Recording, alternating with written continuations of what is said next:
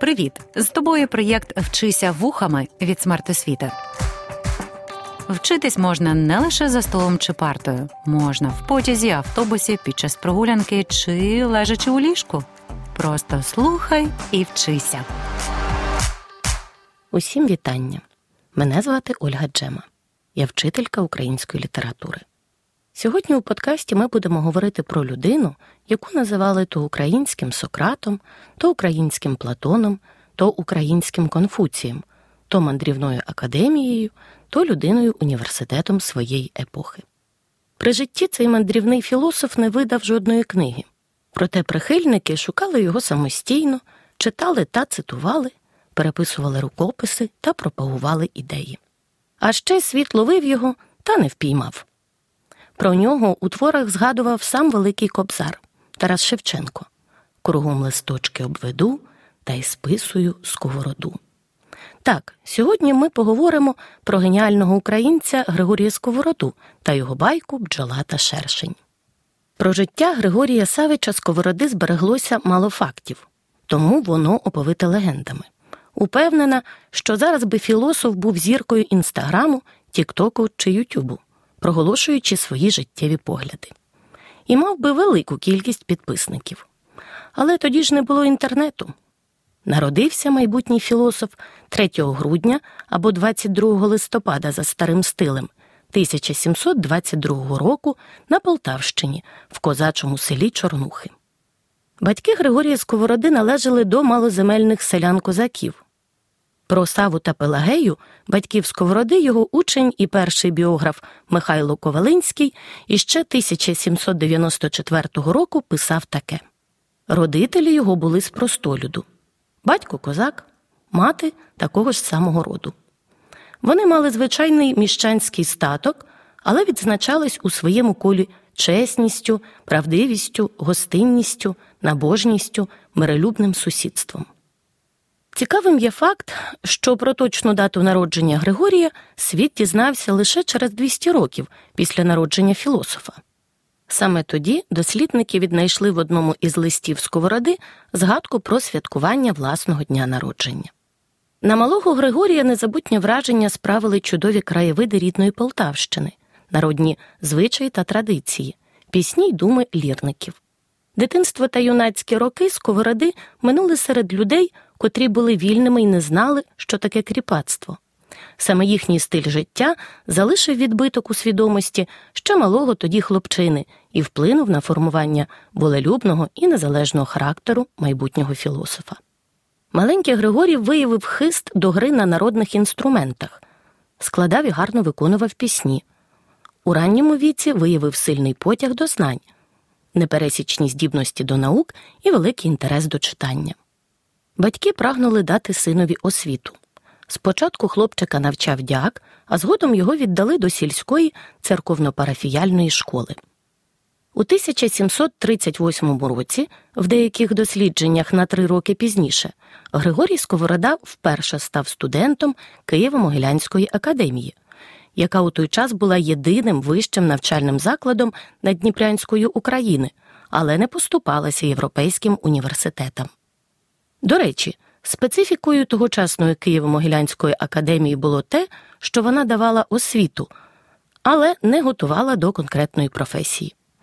Студенти могли залишити навчання будь-коли, а потім повернутися до академії через рік-два або й навіть десять. Це часто було зумовлено тим, що вони змушені були заробляти собі на життя. Вищої освіти Григорій так і не здобув, хоч і провчився 15 років не судилося. Проте під час навчання та мандрівок філософ вивчив вісім іноземних мов латину, грецьку, польську, німецьку, французьку, італійську, давньоєврейську, а також знав угорську. Він не просто міг спілкуватися ними, а й писав твори й листи.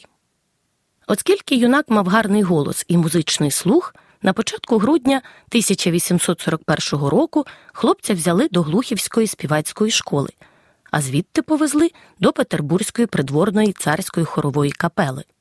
Ще через три роки разом з почтом імператриці Єлизавети Григорій Сковорода повернувся до Києва. А ще він вмів грати на скрипці, флейті, бандурі, лірі, гуслях. Згодом в одному зі своїх творів Сковорода скаже Музика це втіха в журбі та розрада. У період з 1745 по 1750 рік входив до Токайської комісії із заготівлі вин до царського двору. Завдяки цьому побував в Угорщині, Словаччині, Австрії.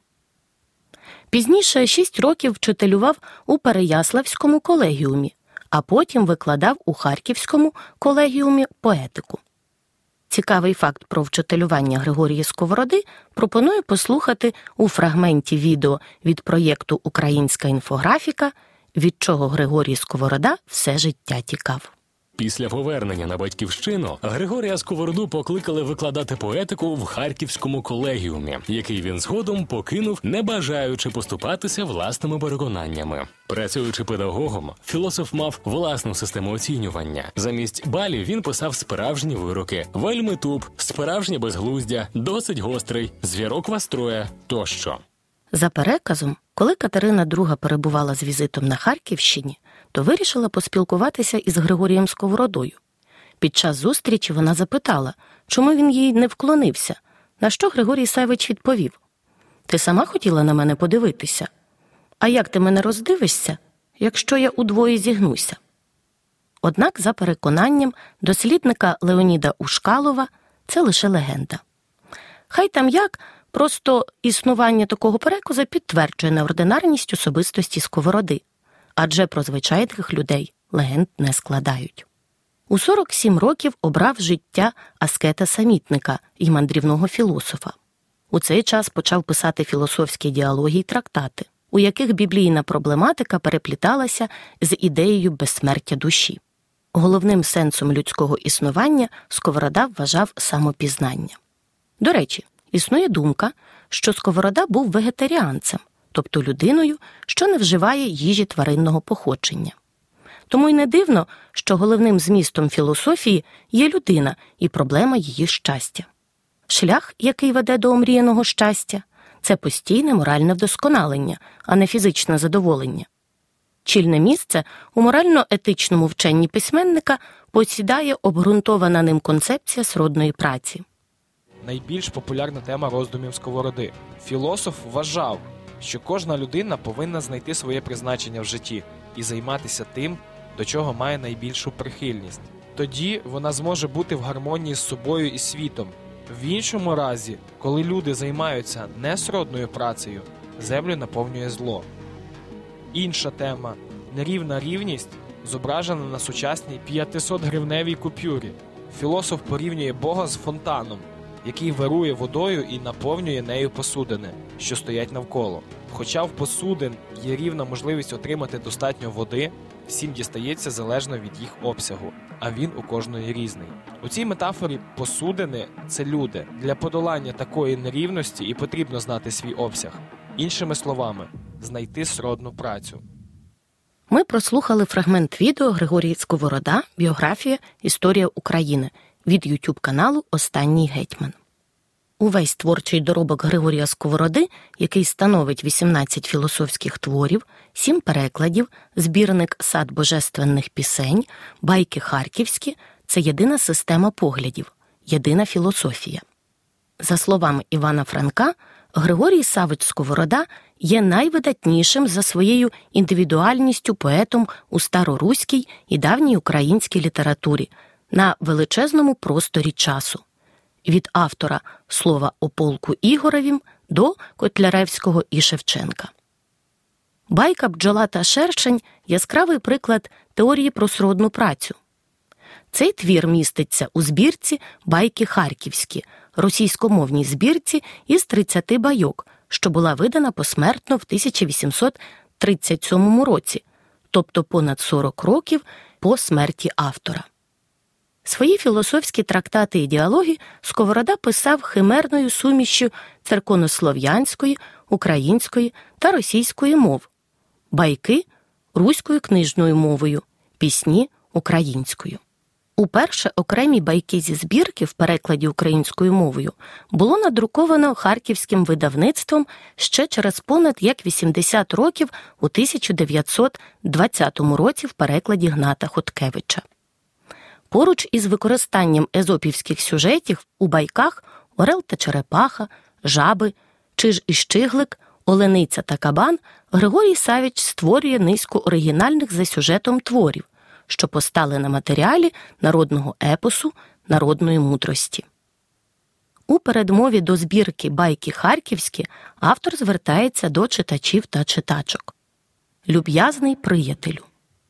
На сьомому десятку нинішнього століття, полишивши вчительську посаду й усамітнившись у лісах, полях, садах, селах, хуторах та пісках, що лежать до круж Харкова, навчав я себе доброчинству і студіював Біблію. Тоді ж, добропристойними забавками розважаючись, написав півтора десятка байок, ще не маючи з тобою знайомості. А сього року в селі Бабаях примножив їх до половини. Поміж тим, як писав додаткове, здавалося мені, що ти завжди присутній, схвалюєш мої думки і разом до них зі мною причащаєшся. Дарую ж тобі три десятки байок, тобі й подібним до тебе. Байка бджола та шершень написана в 1774 році, на 52-му році життя Савича. За стильовою належністю це твір доби бароко. Бароко напрям у європейському мистецтві та літературі 16-18 століття, який прийшов на зміну відродженню. Для літератури бароко характерні поєднання релігійних і світських мотивів, образів, тяжіння до контрастів, складна метафоричність, алегоризм, прагнення вразити читача пишним, барвистим стилем, риторичним оздобленням твору. Байка бджола та шершень складається з двох частин сюжетної і дидактичної сили.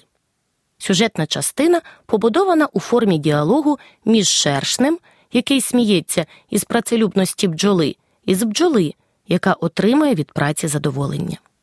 Друга частина сила містить тлумачення прихованого змісту першої.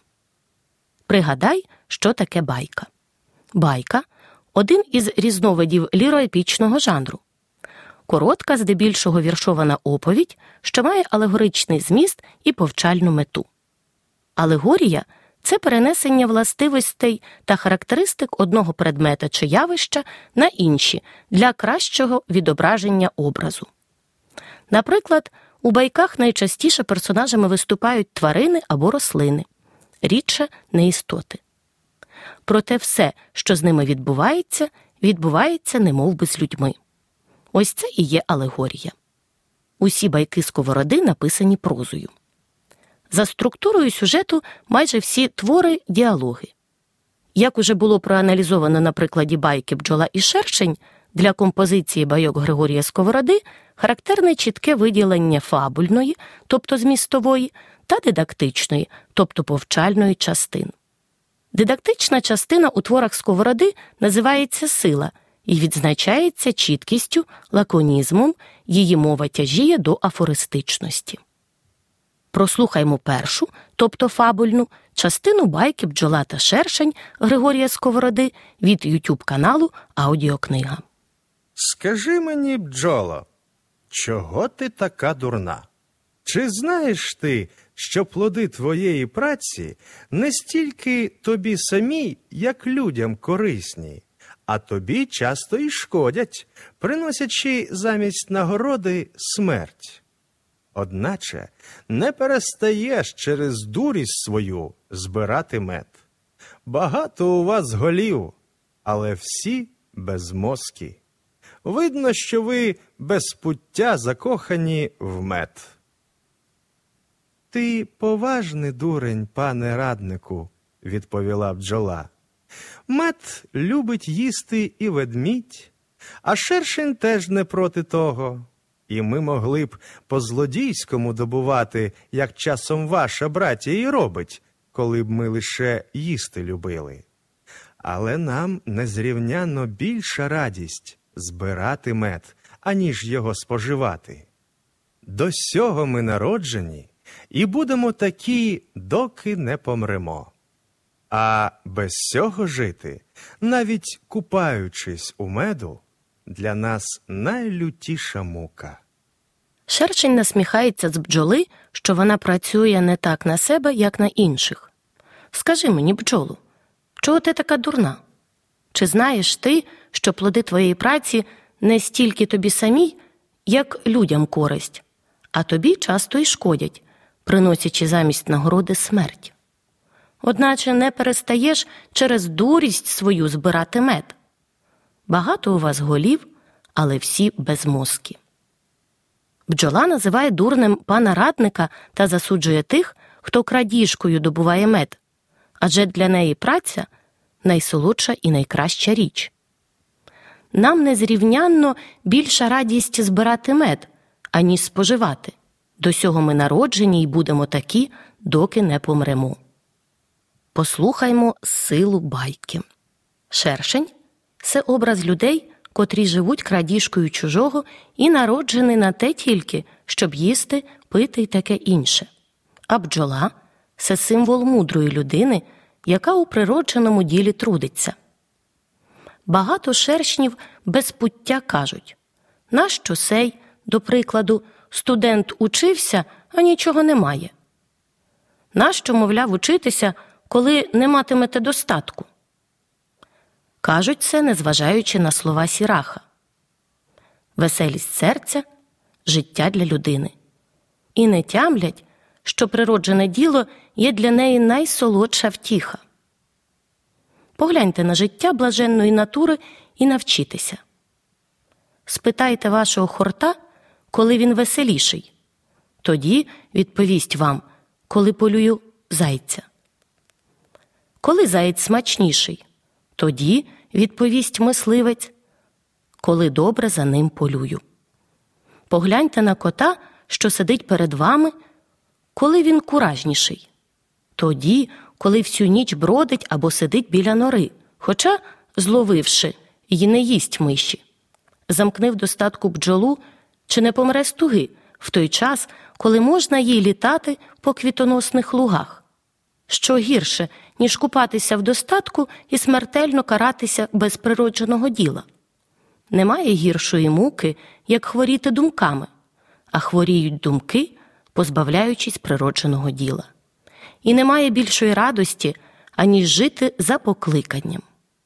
Солодка тут праця тілесна, терпіння тіла і сама смерть його тоді, бо душа, володарка людини, втішається природженим ділом. Або так жити, або мусиш умерти. Старий Катон чим мудрий і щасливий? Недостатком, не чином тим, що йде за натурою, як видно з Цицеронової книжечки про старість. Але ж розкусити треба, що то значить жити за натурою. Про це сказав древній епікур таке подяка блаженній натурі за те, що потрібне зробила неважким, а важке непотрібним. Шершень збірний образ людей, що живуть грабунком інших і створені лише для того, щоб їсти й пити. Вони не розуміють, що справа, яка припадає до душі, дає найбільше задоволення. Бджола ж це образ людини, яка трудиться в сродному ділі, тобто за своїм покликанням. Мораль байки надзвичайно проста праця повинна стати для людини природною потребою, найсолодшою поживою. Тільки тоді життя матиме змісти красу. У праці людина відчуває радість буття, а в безділлі деградує. Тобто так автор ще раз підкреслює правильність своєї теорії про сродну працю. У байці автор наводить ряд цікавих прикладів, згадуючи хорта, тобто мисливського собаку, який стає найвеселішим тоді, коли полює на зайця. Також розповідає про домашнього кота, котрий, блукаючи цілу ніч, зловив мишу та не їсть її. А ще говорить про замкнену в достатку бджолу, яка вмирає з нудьги, бо не може літати по цвітоносних луках. Байкар переконує, що нема нічого гіршого, як купатися в достатку і смертельно мучитися без природного діла, і нема більшої радості, як жити за натурою. Ідеєю байки є возвеличення праці, що є сенсом щасливого життя, та засудження лінії, ледерства, крадіжок. Відповідно до ідеї сродної праці сковороди, труд має стати для людини природною потребою і найсолодшою поживою. Мова твору близька до народної, проте містить крилаті вислови сіраха та іпікура і насичена художніми засобами, алегоріями, персоніфікаціями, епітетами та порівняннями. Немає більшої радості, як жити за натурою, тобто за природним призначенням в житті. Саме про це сказав давньогрецький філософ Епікур Дяка велика блаженній натурі за те, що потрібне зробила не важким, а важке непотрібним. Дотримуватись таких правил у житті значить догодити Богу, бо усе в ньому і він в усьому. Так міркував Сковорода. А чи зустрічалися тобі люди, схожі на бджолу чи шершня? Упевнена, що так. Бажаю тобі знайти своє покликання і справу до душі. А ще не забудь підписатися на нас в інстаграмі, щоб слухати нові подкасти. Дякую за увагу. Скоро почуємося. Проєкт Вчися вухами творить громадська організація Смарт Освіта за підтримки Educo Foundation.